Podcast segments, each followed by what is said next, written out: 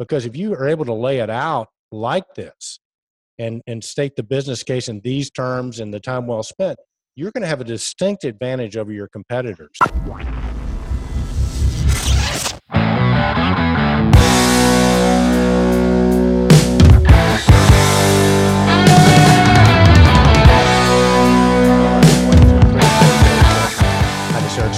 Welcome to Control Talk Now, your smart building video cast and podcast where we talk about all things smart controls. But what would a conversation be without my coach and yours, the man, the myth, the legend, the one, the only, Kenny Sinclair. That's right, folks. Ken Smyers is actually stranded in Mexico without internet connection. So Ken Sinclair has agreed to step in and be the co-host this week. Ken, welcome to the show.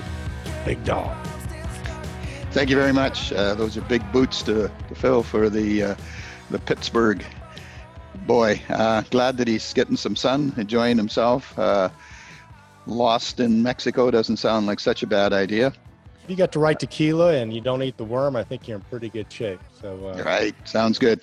Sounds good. Well, listen, Ken. Before we, you know, first of all, let's start. You got the August issue has hit the street. It's out. Tell our community about the theme.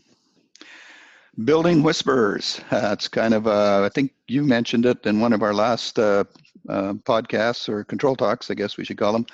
And uh, it's been a good title. It's created some interest. Uh, we're seeing a little bit of interest in the magazine. We're kind of crossing over from talking to traditionally building automation propeller heads and starting to move over to a few IT pro, propeller heads the other thing we're starting to see is this whole social side of what it is we're doing, which uh, certainly something I don't know much about and I'm struggling with. But uh, wait a second, man, you got more Twitter followers and more.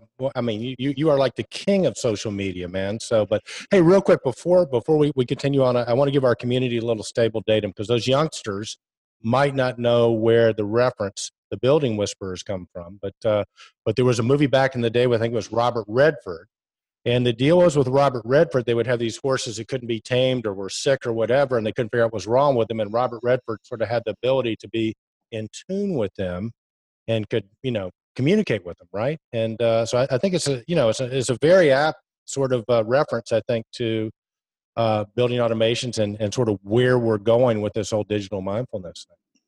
I think so too. I think it's that the, the touchy feely side of the building, as I keep saying, and uh, the empathy for the humanity that is inside of the building and the very purpose of the building. So uh, it does require us to dig a little deeper.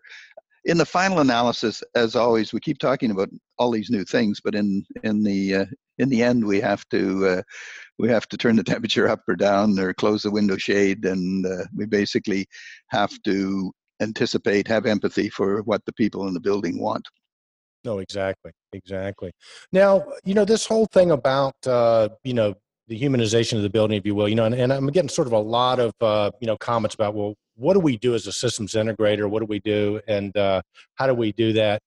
Uh, but I think it's relevant. I think the deal is that that you know we at Control Trends and you at Building Automation Controls, we we sort of track the trends and and the reason we keep bringing this up is is this is unavoidable. This is going to happen. And like with every trend that comes about being aware of it creates a great opportunity even though we don't necessarily know how that's going to manifest just yet. Not being aware of it means you can be left out I agree. I very much agree. And uh, when I first met Lawrence, that was uh, was a connection for me of a of a void in my life. Uh, I'm sure I've never I've never been mindfulness, and I I think I still struggle to grasp the concepts. So I'm really looking forward to our guest. Oh yeah. Well, I tell you, before we bring the guest on, Ken, one other thing I wanted to talk about is uh, you've sort of beefed the the lineup up at AHR, the AHR Expo. There's going to be in Atlanta. Uh, talk a little bit about that and uh, you know what you've got lined up and how people can participate. Okay, great. So we've got Lawrence in one of our sessions. Uh, basically, we're um, uh, flounder over and, and take a read at that. This is the part where Ken rustles papers, but I don't have any papers, so I'll have to uh, I'll have to digitally grab my words here. I hope they come up. So, so I think you're being digitally mindful here, Ken. You're doing a great example of, uh, you know, how being mindful and technology come in. Because me, how they work hand in hand. Because for me, I would just uh, I just gloss over it. I wouldn't deal with the digital part of it at all. So I'm I'm impressed. okay. Anyway, so what what we've got is a session called "Smart Environments for Humans," and it says Ken and Lawrence are going to discuss to succeed at transforma- transformation. Instead of making humans more technical, we need to make technology more human. So, welcome to Digital Mindfulness, unlocking the value and opportunities of time well spent digital experiences. Current smart environments operate on a machine level and do not understand people. The new paradigm, smart environments can operate on a human level. New technologies, innovation, AI, emotive computing, advances in scientific dis- disciplines, neuroscience, psychology, will all be dem- will demonstrate this to be possible. As you can see, I'm fumbling with the words, so I'm I'm I'm leaning heavily on Lawrence to to make sense of all of that. Well, I tell you what, speaking of Lawrence, Lawrence is our guest this week. Uh, it looks like we got him teed up and ready to go. So, Ken, how about introducing our guest this week? Great. Okay. Okay. First, uh, first met Lawrence, and uh, he invited me to do an inventory, an inventory, an interview on his uh, uh, his podcast, and uh, he told me it was all about mindfulness, and I had to admit I was totally mindless. So I did an interview and answered his questions, but of course, not really answering his questions from the way he was asking because I had no idea what it was he was doing. Uh, the good news is he lost that interview, and uh, it. Uh, we actually did a retake uh, about a year later, and by then I had a little bit of an idea what he was doing.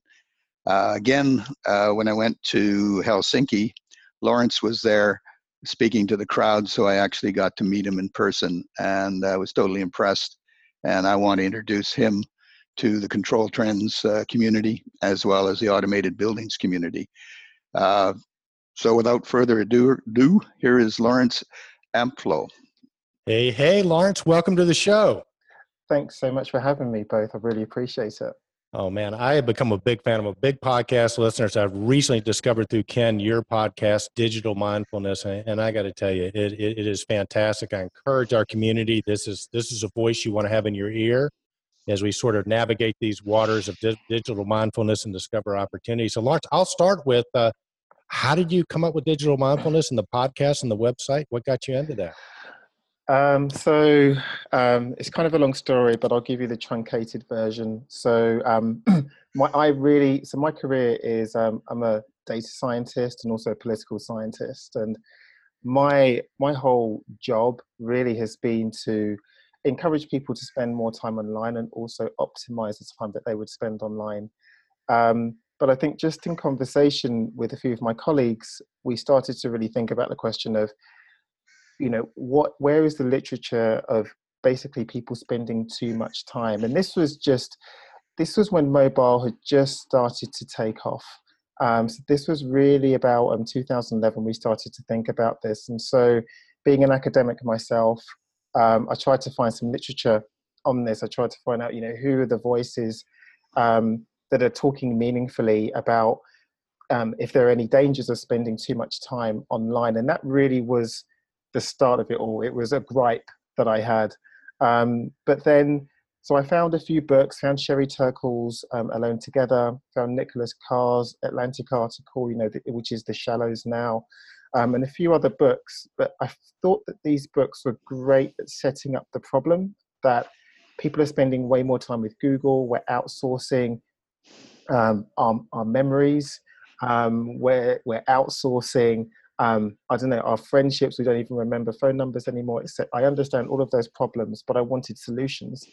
Um, and so, again, I just started to do some more digging around this. And what I found was that people had solutions to these problems, but they were talking in different silos. So the UX people had really interesting results, but they were only talking to their communities um, the technology people they had you know the engineers they had their own solutions to this the information overload community they had their own solutions and they had their own lexicon as well and so um, the whole my webs the website basically digital mindfulness was designed to join up all of those discussions, uh, initially about spending too much time online, but now it's evolved to how can we spend that time in digital environments well? What does that mean?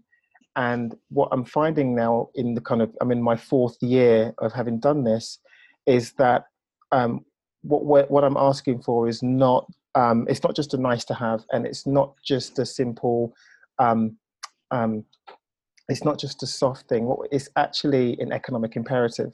And you're finding that now from moves by shareholders, from activist sites, from politicians, um, but from the big technology companies themselves, that they would call them digital well-being.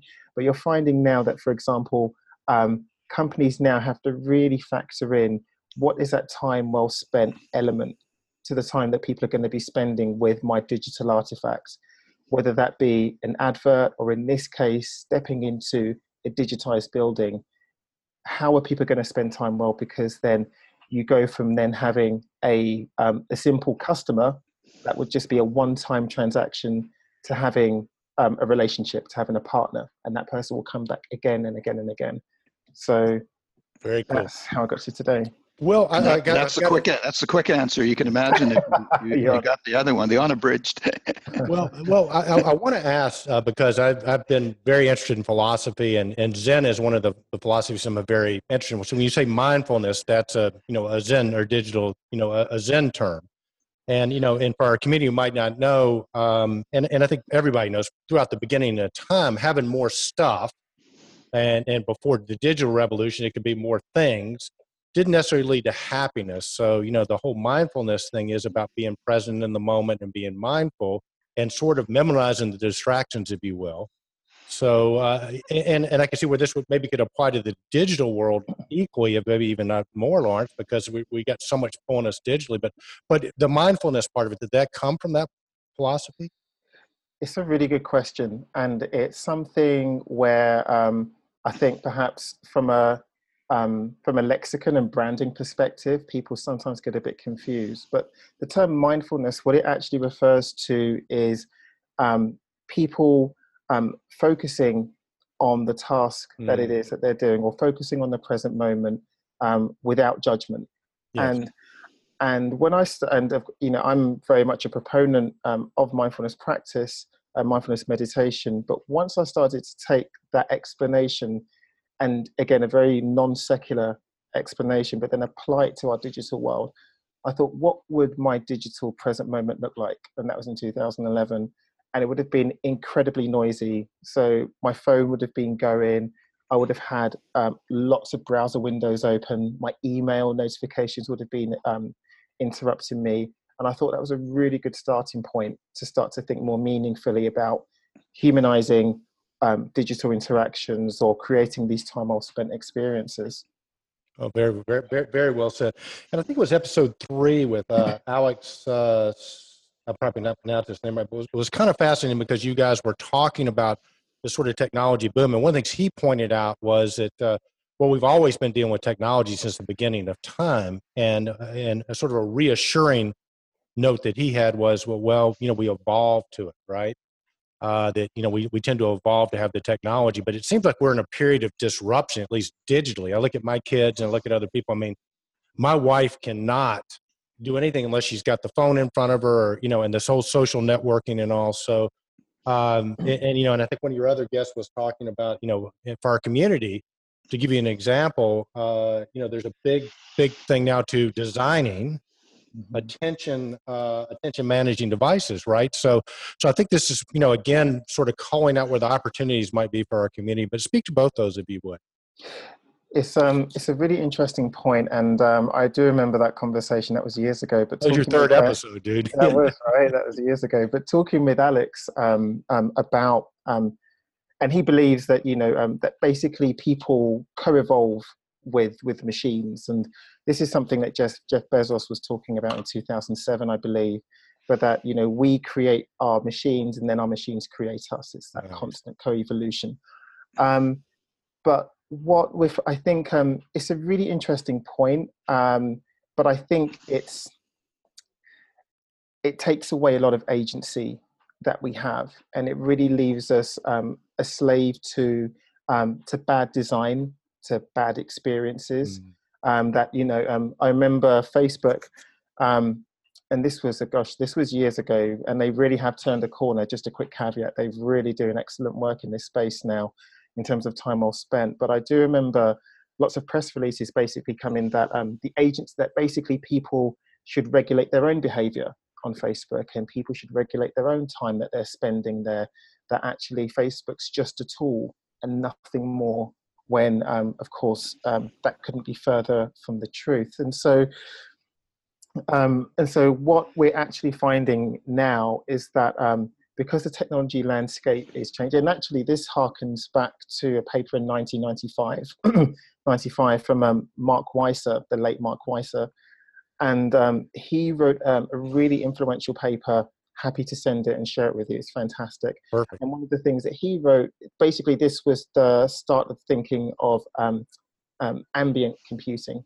And he was part of um, the xerox research PARC community and basically what he said was that um, technology should impact attention the least amount po- possible that actually technology should be in the background and mm. support um, human flourishing, human development, whatever that may mean in a given environment. So um, again, you know, we're if we talk, if we speak about buildings, um, there are so many elements of human flourishing that technology definitely can support, but at the moment it doesn't because it's not um, it's not sensitive to um, to what people want to do. Rather, people have to, as Ken mentioned at the beginning, people have to wrap themselves around the needs of the technology. So if your phone goes, you have to answer it. And it's very difficult to know whether um, it's spam you're receiving or something very important. Mm. Um, it's difficult, again, as Ken mentioned, with like say the air conditioning, to just walk in and and understand like, oh, is this um, um, is this do I do I require this? Is this is this good for me or not? Even for example, when you ring up um, and have customer service, it's very common that um, the the, um, the bot at the end of the line or the automated teller at the end of the line won't know how you feel. So it won't know if you feel frustrated, it won't know if you're anxious, and it can't respond accordingly. But the technology exists, for example, emotion analytics. Um, these exist and they're um, perhaps whilst not um, completely sophisticated just yet, um, I think we're starting to think more creatively about how we can, I guess, add value to the digital experiences that we have. And that means um, it's almost like, um, again, customer first, you know, it's people first um, design or thinking. And, and it's creating this incredible ecosystem of thought, but also startups. Nice, nice. Ken Sinclair, um, you know, coming from the building automation side, working with Johnson Controls and, and, sort of watching the trend from the building perspective, the control side, what's the gap here and how do we close it? I think it's a it's a pretty big gap, uh, and certainly uh, I was pleased when I found uh, the teachings of uh, Dr. Lawrence. Uh, it's uh, it's very important, I think, that our industry tap into this. Our last issue, the Building Whisper, I started to define that that these are the people who have empathy for what's going on in the building, and they basically uh, uh, can bring out the humanistic uh, relationship. And I think that's something we have to work on. Uh, the common theme is, of course, is that we have to keep all of this technology in the back. It was kind of interesting. Again, I, as usual, when I start writing an article, I have no idea what it's about until I finish reading it at the end. And uh, what happened here is uh, even when the people started reading it, they put more emphasis on some pieces than I did, and the voice leapt out. And one of the reasons the voice as an interface leapt out was because it uh, doesn't require a device. So this is a this this helps us, I, I think, with mindfulness in the fact that anytime we touch a physical device or look at a physical screen, we our attention is controlled. So any kind of uh, interaction that we can happen that does not uh, does not command our attention. And so voice is a typical thing that we're used to talking to people as we walk through our life, uh, asking them to help us open the door, close the door, um, you know, what, whatever we, we do, we're used to that interface. So where I see this kind of going, uh, we had some really good uh, input from uh, Unified Box out of Singapore. They're doing a lot of work in this area, and they're starting to put a lot of voice commands to actually do physical things, open the blind, close the window, those those kinds of things. But but what's happening is what I think Lawrence is talking about is needs to also transform over into the machines. And I'm thinking, I'm thinking at this time that uh, next month's issue is going to be mindful machines, and I think that's where we're evolving. So, uh, but I'm still trying to catch up on what Lawrence is really saying. Every time he says something, it's it's another idea for me. Well, it is, and, and we're going to, I want to eventually cycle around to the business case for this because at the end of the day, it's the money that drives everything. But you know, Lawrence, and again, on another one of your podcasts I listened to, there was a concept called first in mind. And I guess uh, my question would be, what's the difference between first in mind and mindfulness? Um, yes, it, it's um, it's really interesting with with regards to first in mind. Um, so first in mind, what it really refers to, and there are lots of people that are working on the um, on the issue of attention, particularly in the workplace and in um, the education place, so university, schools, etc. But it really relates to where our information, so where our attention um, is being directed at any one time. Um, and then with regards to um, first in mind is then what influences or what um, different inputs might um, might shape that in that that attention so that something else then comes first in mind. It's a really interesting point because because essentially we are in an attention economy. our attention is monetized and um, and whenever we do enter into a digitized environment, um, that is essentially um, the main um, um, um, the main thing that's being monetized.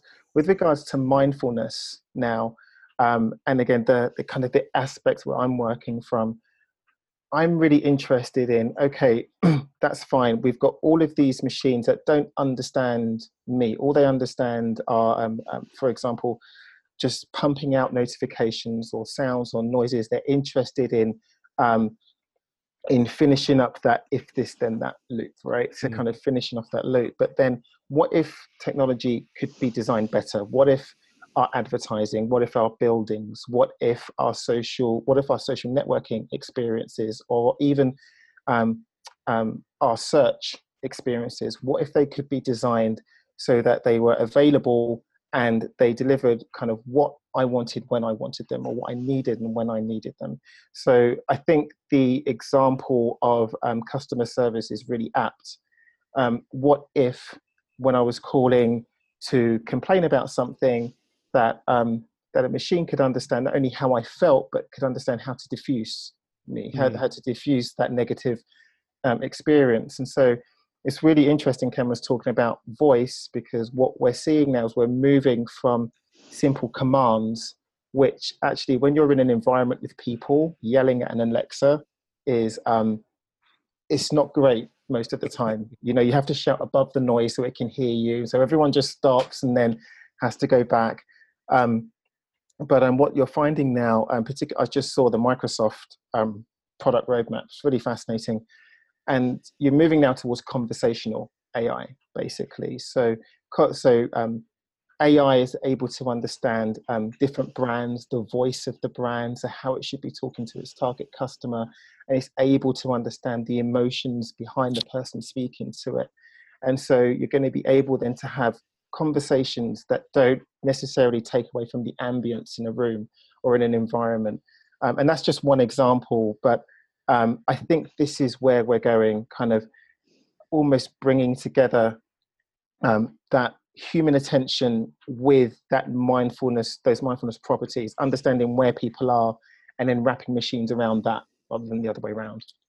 That's that's a great response, uh, and actually, which uh, Kenny Kenny Smyers is here because, of course, he in his last podcast he he discovered uh, uh, voice and was so excited about where that potentially could lead us.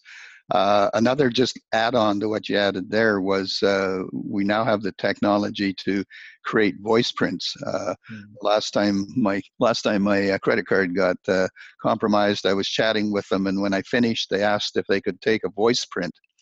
And they, I said, "What's that all about?" And he says, "What you just all we want to do is we've recorded your voice, and we have a file, and we, when you call back next time, we'll compare your voice to that file." It is not uh, is not the only way that they will validate me, but it at least indicates a trend of who I am.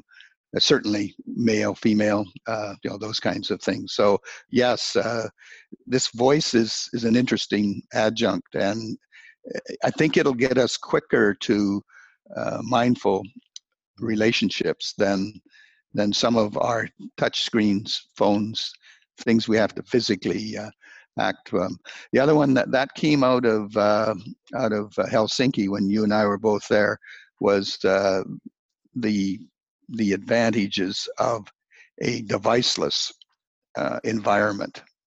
Uh, I thought that was I took that away from Helsinki and built on it. Well, you know, Ken, when you came back with the voice thing, I immediately went out and got some Alexas. Uh, Lawrence, I have a five-year-old and a three-year-old at home, and it took them all of uh, two nanoseconds to pick up on it and uh, so they they interact with Alexa every day.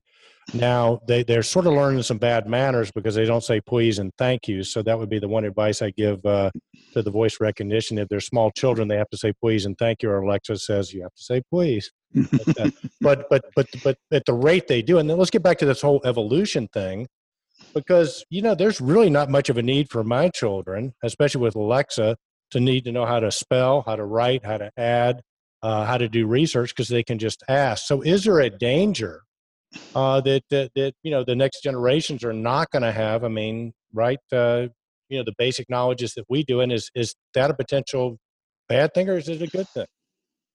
Or maybe it's not good or bad. It's not the right question.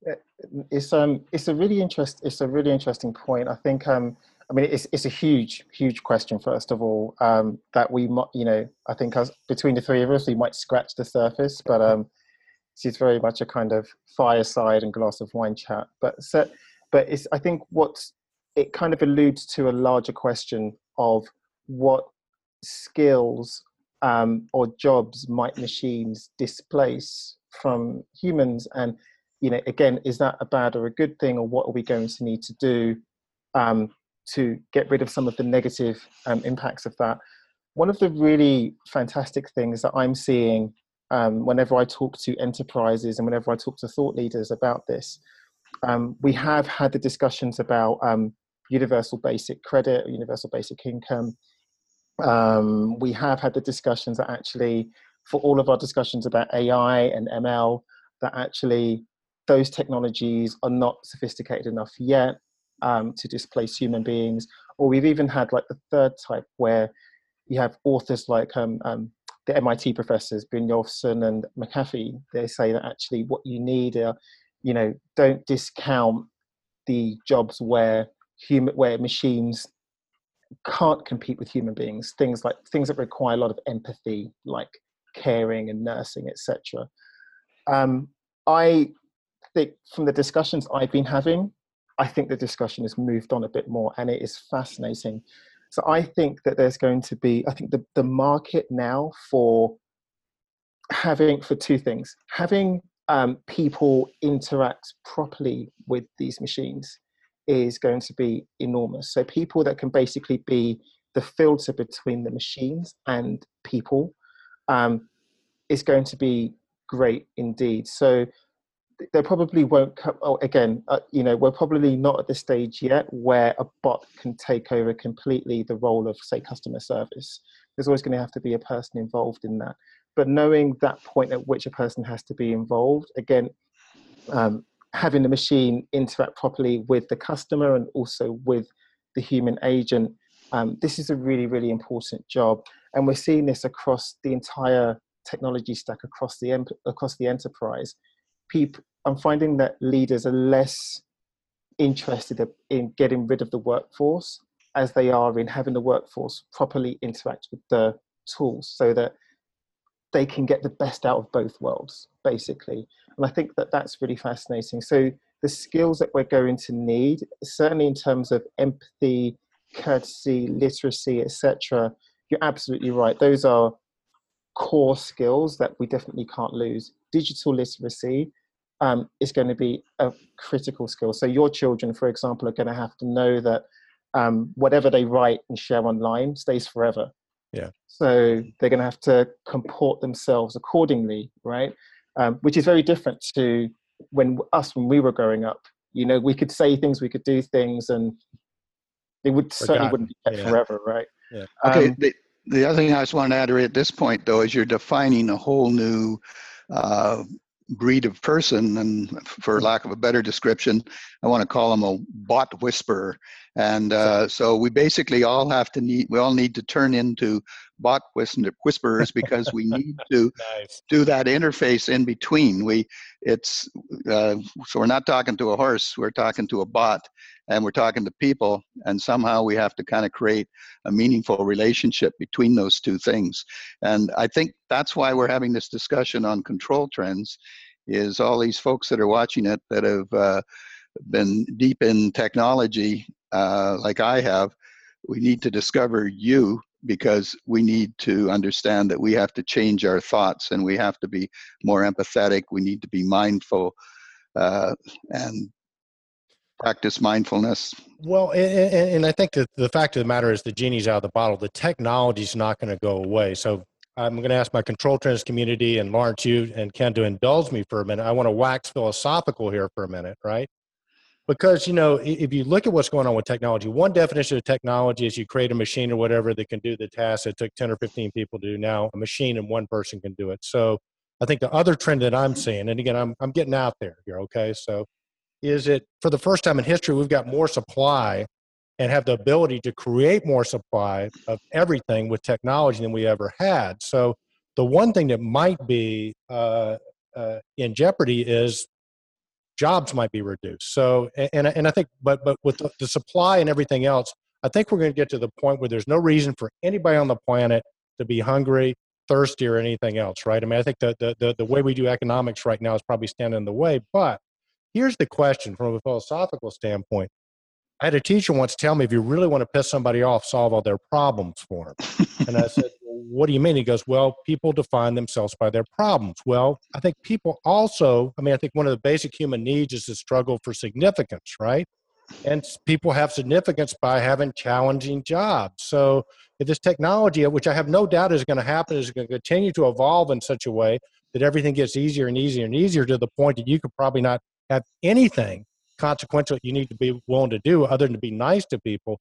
I'm wondering about the psychological effect it's going to have down the line. I think that's it. I, I 100% agree with you. And there are a few podcasts I've got on my show where we do talk about this very thing. Um, and I think the idea from this is that um, what you're finding now is that there's a growing discussion in the design community specifically about designing in friction. So the whole technology, des- the way we design our digital experiences is to remove as much friction as possible so that our journeys are seamless, right? So you kind of glide through Amazon and but what you're finding is that that rhetoric is useful only insofar as we're going only insofar as we have interactions with sorry um, um, interactions transactions with things so if i'm shopping for something or if i'm say um, voting online, I don't want any friction. I just want to be able to make my choice and then kind of go out and that's fine. But if I'm interacting with people, and we use the example of Airbnb, um, having more friction or more contact with other people is perhaps more conducive to empathy, human relationships, communication as well, because then my grammar has to be good. And, you know, and congeniality you know all of these again what we might say soft skills but are critical for a functioning a well functioning society. The airbnb example is really useful because they were focused initially on having the whole experience be as seamless as possible for the guest and for the host. But what they found was that um, um, by measures of time well spent from both the guest and the host when there was greater friction so when the host and the guest were kind of move to ask more questions or to interact with each other more on the journey, then the relationship was strengthened and both parties ended up having a much better experience. Nice. So the trust factor was increased. All of these things which lead to a strengthening of the platform as a whole. Very well said. I, think there's another concern. This whole uh, uh, this digital idea that the robots and bots will take over from us is is so far from the truth. It's the the uh, the arena that is developing is the bridge between and that's what we all have to get involved in and and that's that's why we're having these kind of discussions because this is not a bridge technologists have been in but we need to be in because we we we know how these technologies work. We know how we can make them invisible. We don't really understand people but nobody really does but there's some people that'll help us know know more.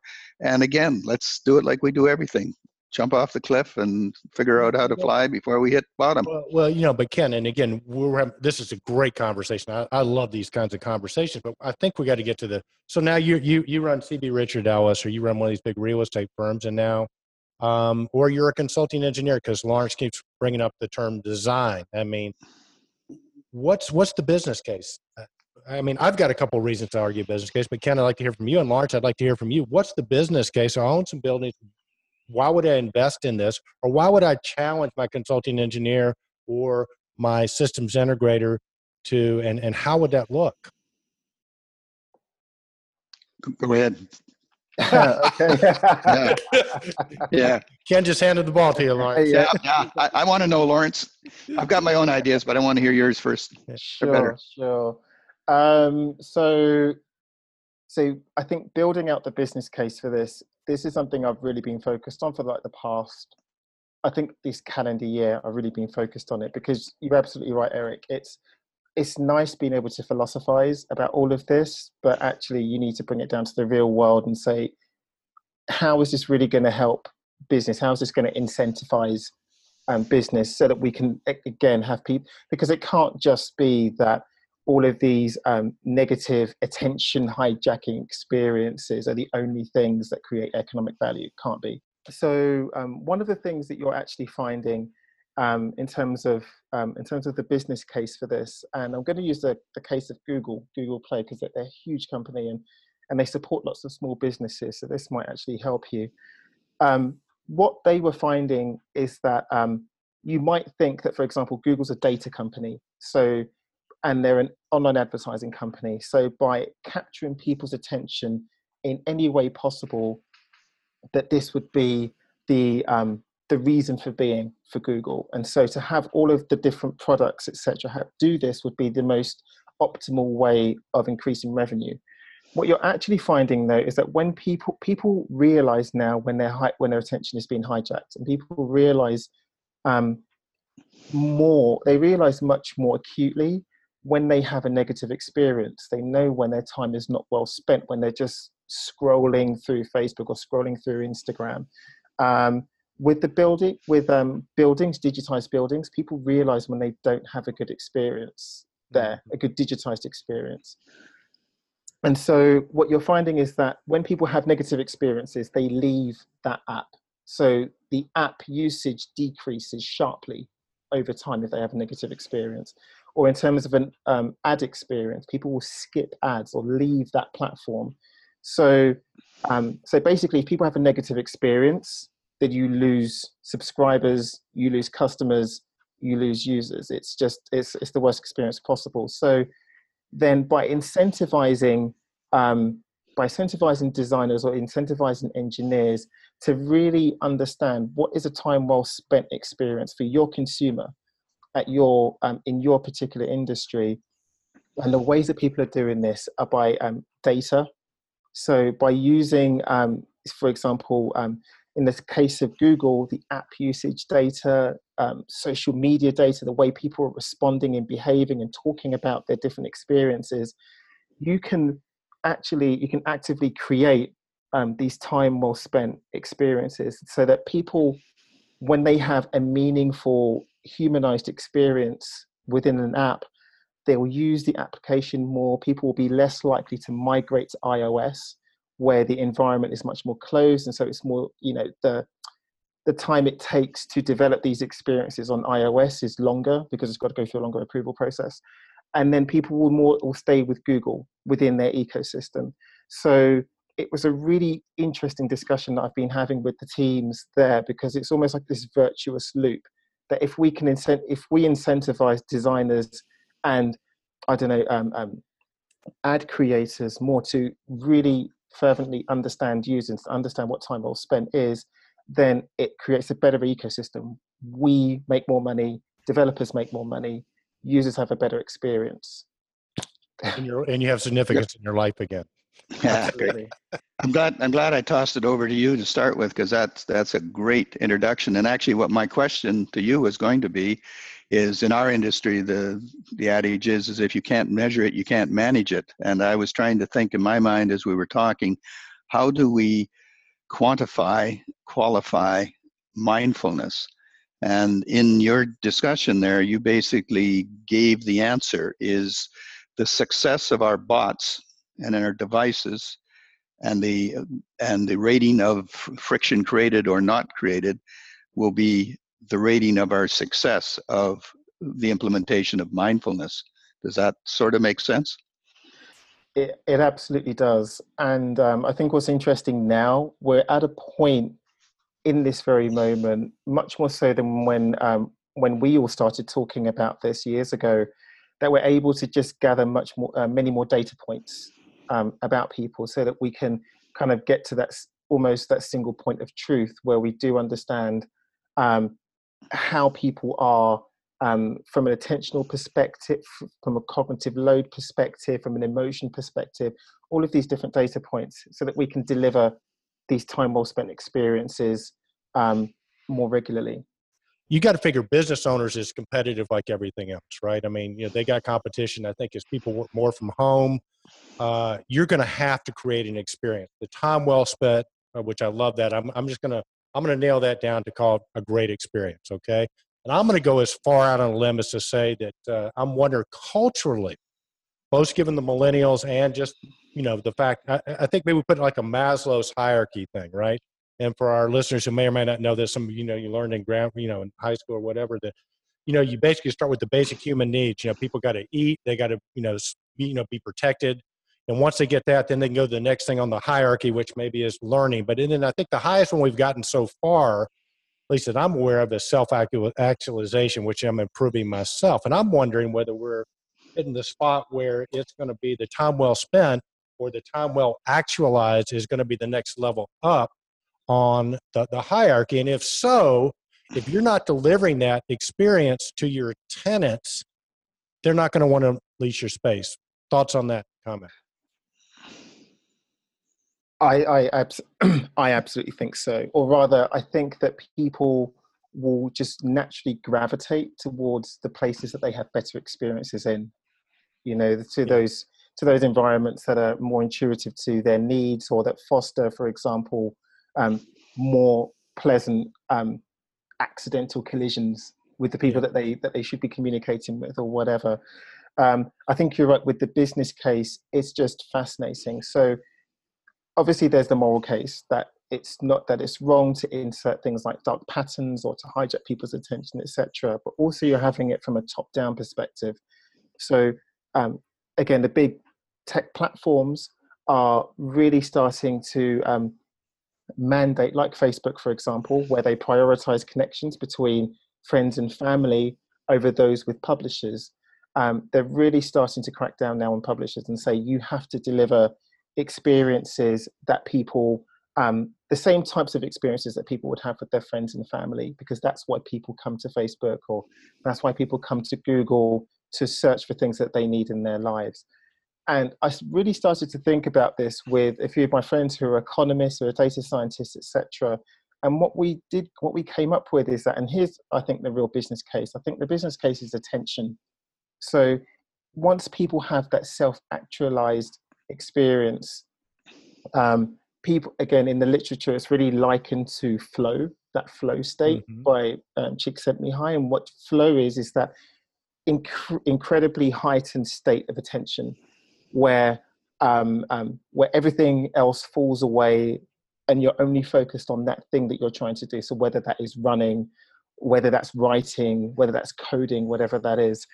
Um, and I think that once you have a person who's act, imagine that, imagine having an actualized experience in Facebook.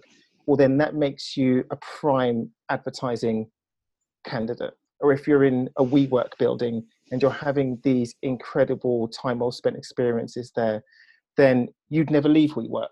You're right. the perfect customer.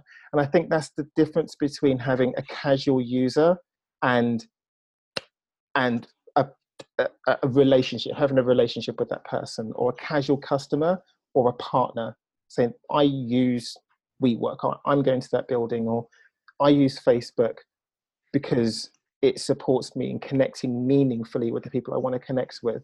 So I really think it's, and if you have those kinds of people there, having those experiences from an advertiser perspective um, or from um, a revenue generation perspective, these types of people, uh, this is the holy grail, essentially, of customer relations.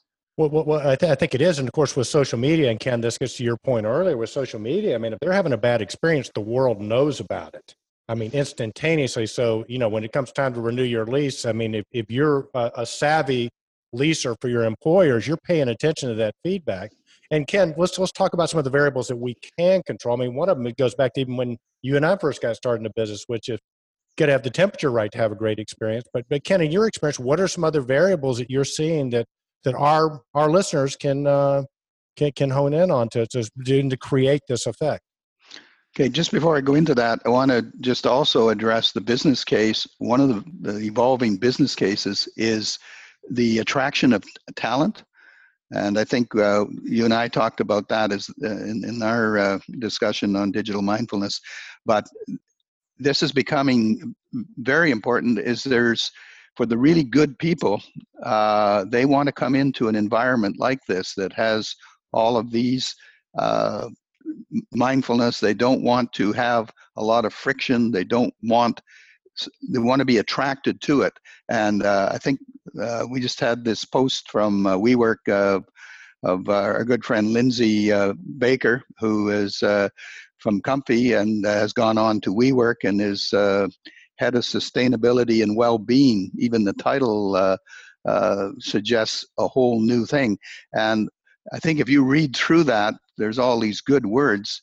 And but if you understand, I think the reason why that was put there, the main reason and all the effort that WeWork is putting into that is to attract better talent, more talent, uh, and that is probably a bigger business case than anything. So what's happening with us as an industry? We're moving into realms where we've never provided value before, and I think that's that's complex for us because uh, we're technologists. We, you know, we install this stuff and make the temperature go up and down, and right. uh, that's what we do. But we never, we've never kind of got into this human side of it. We we've seen the curves, and we know that that's the big number in the buildings. But we're getting closer to having a reaction on that.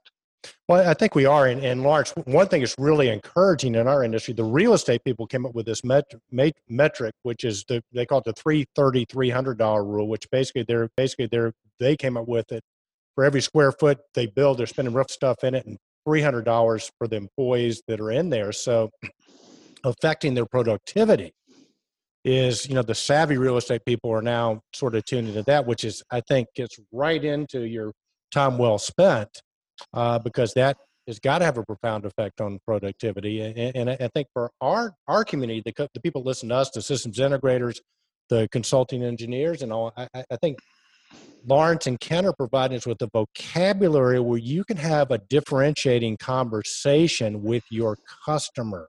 Because if you are able to lay it out like this and, and state the business case in these terms and the time well spent, you're going to have a distinct advantage over your competitors and and I think Ken, it comes back to some of the stuff that's coming in our industry, the the, the building analytics, you know, the integration of lights and and uh, the temperature. I mean, the term well-being, Lawrence, is coming into our building now. Some people are, we've got the first well building that has everything's controlled, the the air quality is perfect, all the snacks are healthy, things like that, which I think fall right into what you're talking about.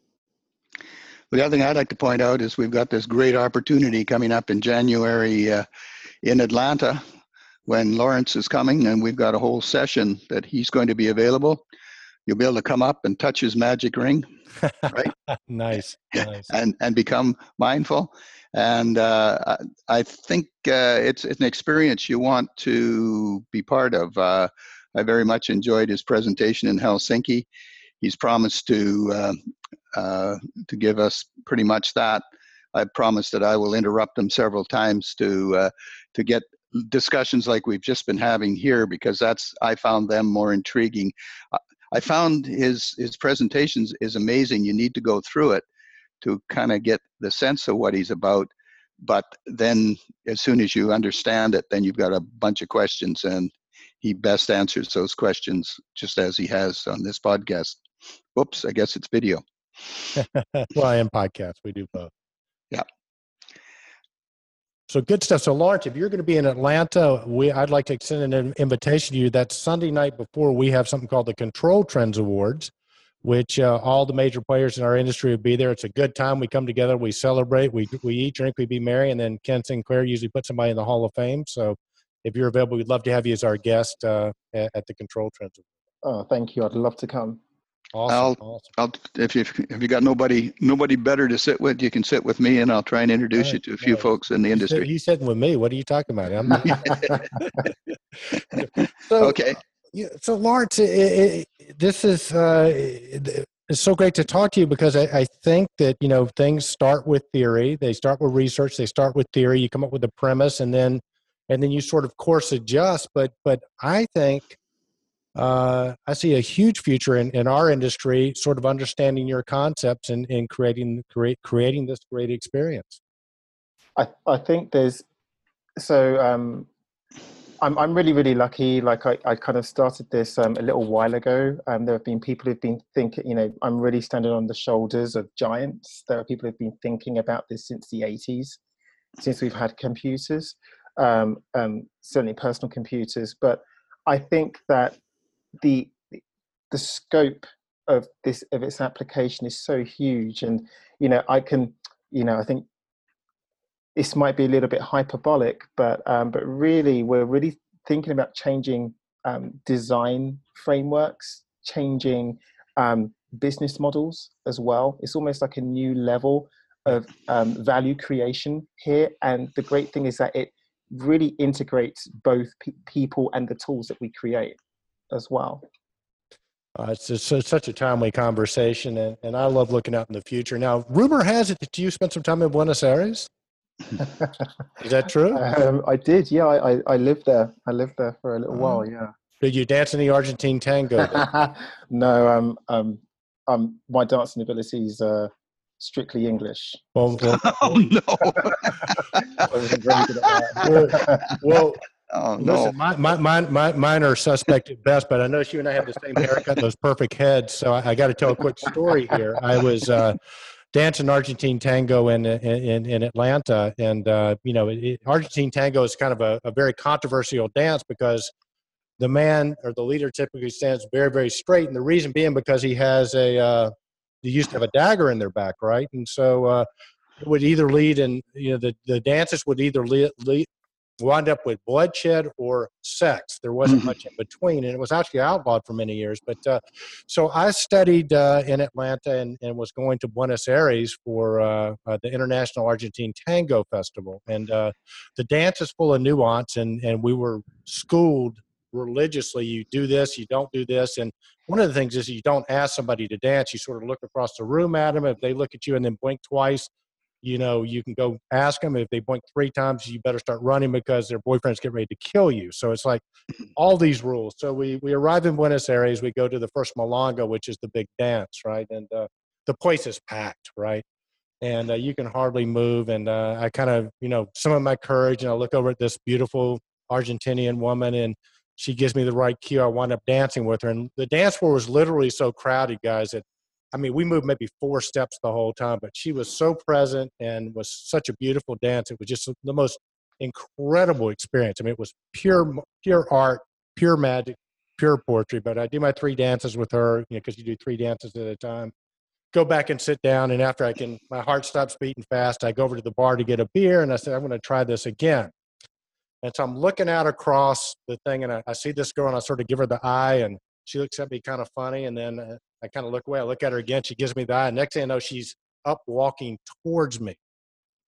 And I'm not prepared for this, but I figured this is very bad news because everything's supposed to be very subtle. And she walked up and she says, Excuse me, you're trying to ask me to dance. I said, "Yeah." She, I couldn't tell because the light was bouncing off your head in the reflection. I couldn't couldn't make out. so I'm I love Buenos Aires. Was, was it a good experience for you living there, Lawrence? Oh my gosh, um, life changing experience living there. Absolutely incredible place. How, how many years were you down there? Um, it was just under a year, but um, but yeah, but the whole experience has shaped Wow. everything I do now. So yeah, I'm Oh, very. yeah, cool. absolutely fascinating place. Well, you and I'll have to do a uh, another podcast, and we'll talk about uh, you know, tango steaks in Argentina or something. I, How's um? Sorry, I've just this might be a cue point, but I was just wondering, what's the um, um, automated buildings industry like, say, in Latin America or the Spanish-speaking world? it's fragmented, very fragmented. It's it's like the country. It's um, right.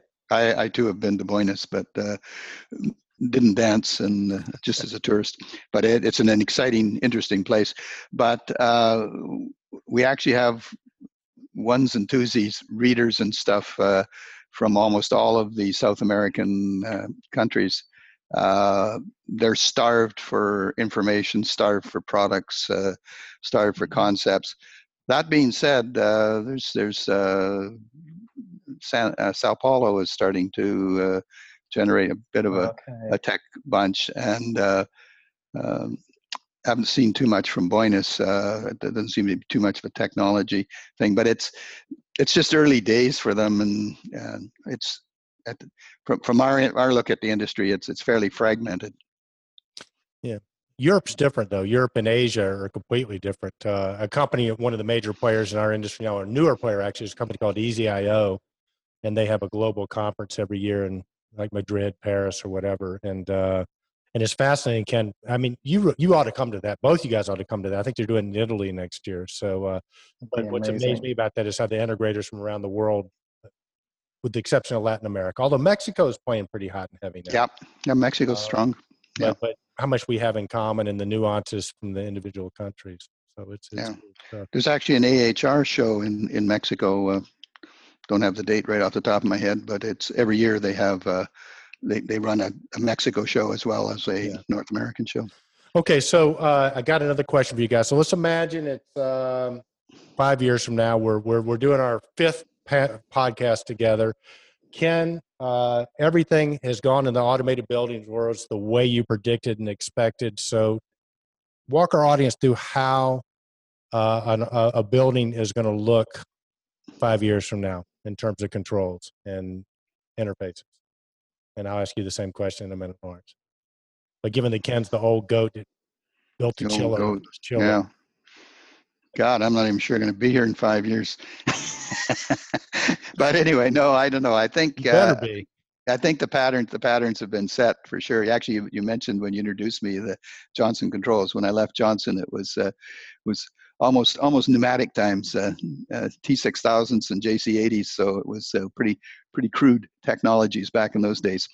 Uh, the future, it's it's definitely going to move towards the devices not being obvious uh, and what i think that's why we're having this discussion is we've got to create a relationship with machines that is invisible and they have to be mindful they have to they have to react to us and this is going to develop faster than any of us can imagine because of the the bot technology because we've crossed the floor and we're no longer in isolation as we all have been all of our lives. We've been a, a specialized industry.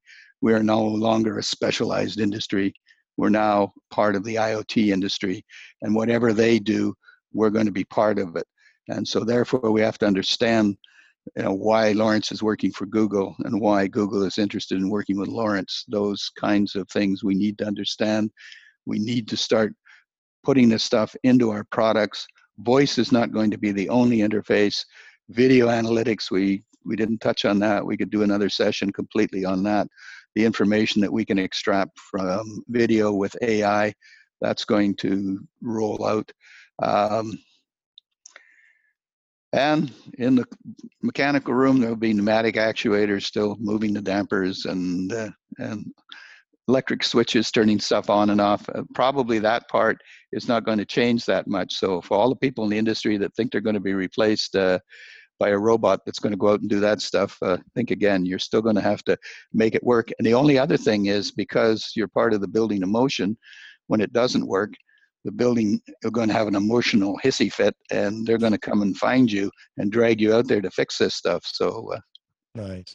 So, Lawrence, I, will rephrase the question a little bit for you. Let's imagine it's five years from now, and and just describe your ideal working space. You're you're you're working in a space, and this these are your requirements. Um, wow.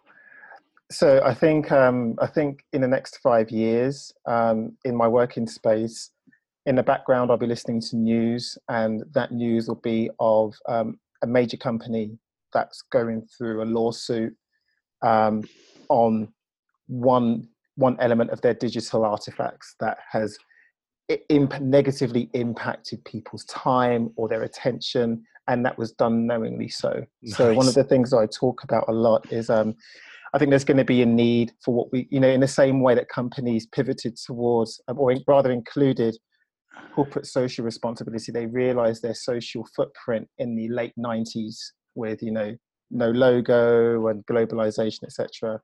I think that now people are being aware of the attentional and health, well-being, um, time impacts of our technologies and how these technologies they don't exist in a vacuum. Like we meaningfully create these things. Um, I think that companies are going to be brought I think you're going to have digital responsibility officers, corporate digital responsibility officers that are going to be responsible for the quality of the artifacts that companies produce. And that's going to incorporate a skill set like law, psychology, ethics. It's going to incorporate all of that. They're going to have to know that. So that's what I'll be listening to in the background. Um, in terms of buildings, um, I think the buildings will be virtual as well as physical. So um, I think um, I do think virtual reality is going to play a really yeah big part um, in that in my building experience. Um, and particularly, I think buildings are going to enable me to be closer to people um, and the people I need to be closer to with regards to my job or my personality type at a given point, point of time. That's something I'm really looking forward to as well. Because at the moment, you know, certainly big metropolitan cities, there are millions of people there. Urbanization is increasing the pace, but every you know there are lots of people that are genuinely lonely, and I think buildings have a real opportunity to be differentiators in bringing the right people together. So what if we could be, you know, what if I don't know my phone or my device, or whatever it is that I'm working, could direct me to the right person that would help me to have that wow. moment, that light bulb moment. Um, that, that that's something I'm thinking that that would be um, particularly useful. But um, but, but a, whole, yeah, so a, whole, a, whole, new thing. to synergy and and and and that. I mean, maybe just based on the data things, it's like, uh, Lawrence, you're working on this problem. Here are three people we can direct you to that would have complementary exactly. skill sets. Boy, talk about some productivity exactly. and, and, and not only brilliant. that, these people are, you know, in terms of personality type, they yeah. most, you know, they most likely work well with you. Yes.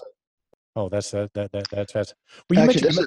Is, oh, sorry. This is this is great though. The, the the big point you made that I completely missed is the virtual reality building. I love that, uh, and it's not so hard for us to imagine it as we're uh, sitting here in Atlanta, London, and uh, the west coast of Canada.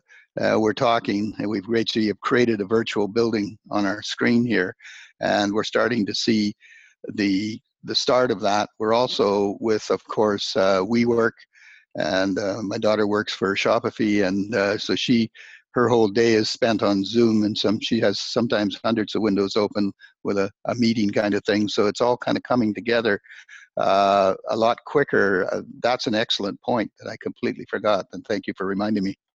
Well, I have one of my I, you know, Ken Sinclair has always said you need to take a millennial to lunch. I have a millennial buddy, and I, I got two really sources. I got one guy is the first guy I ever worked for, so he's in his 70s now, and he's a voracious reader. And I got my young friend Anthony. So whatever they're reading, I call them once a month and I go read it or whatever they're watching. So I get a, a perspective. But Anthony is really big into virtual reality and his belief. He says the virtual reality people believe that it's, it's literally going to be with the virtual reality. You're going to put the glasses on. That's going to be the platform. You never have to leave. You'll do everything from your virtual reality glasses, which seems a bit extreme, but uh, but he says people are definitely talking about that and they, they want to build that. That's what they want to build. So, so who knows? Actually, that's interesting. Uh, I just moved my virtual reality mask from the side of my chair up to my desk, which has all of my electronic uh, uh, things from the last 10, 15 years that uh, didn't work. I, it starts with an Atari, um, so you can kind of understand how, how, how much my electronic museum is.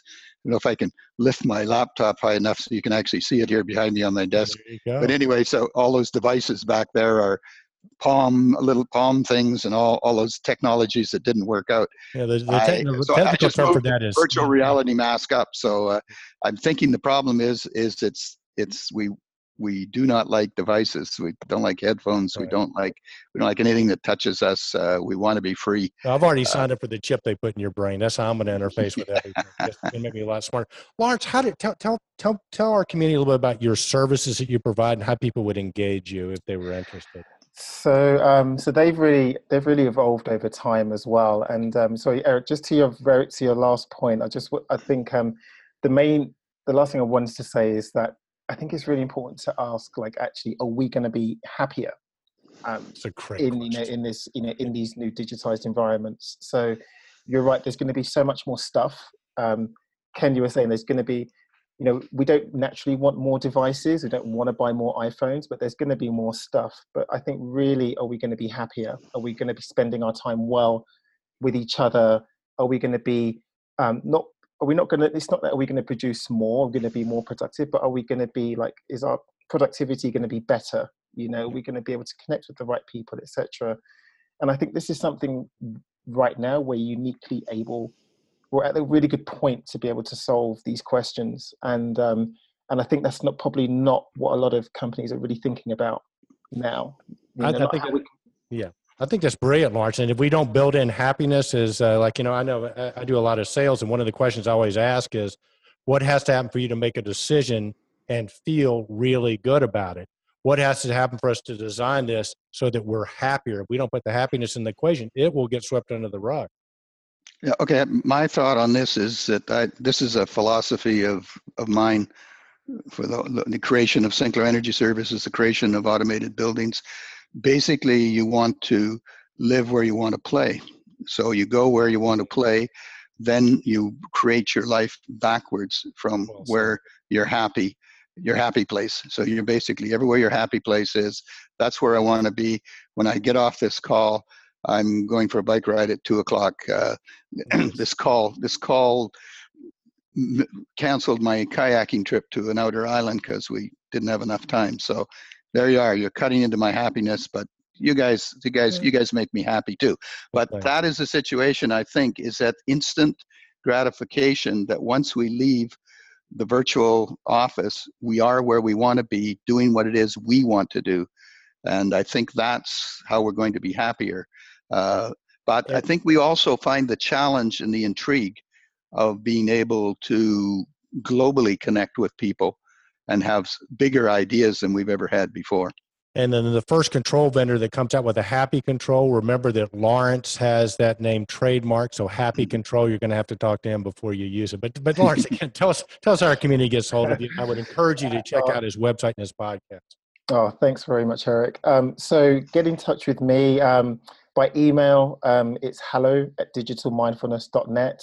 Um, if you come to digitalmindfulness.net, the website, um, there's there's loads and loads of resources and ways that we can connect. So there are events that we hold on this very topic, how we can create time well spent digital experiences.